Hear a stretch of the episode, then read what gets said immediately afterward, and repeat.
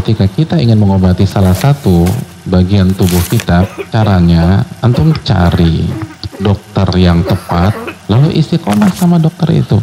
Bukan antum hubungi seluruh dokter paru yang ada di Jakarta. Walaupun yang antum datangi itu jago-jago. Hari ini ke dokter A, besok ke dokter B, besoknya lagi ke dokter C.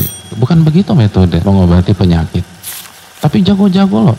Ini IPK-nya 3,9, ini 3,91, ini IPK-nya 3,8. Semuanya cum laude. Bukan begitu metodenya. Pilih beberapa, lalu istiqomah. Man tabata nabat. Barang siapa kokoh di sebuah titik, dia akan tumbuh. Kalau nggak nggak bisa. Dan itu metode para ulama kita.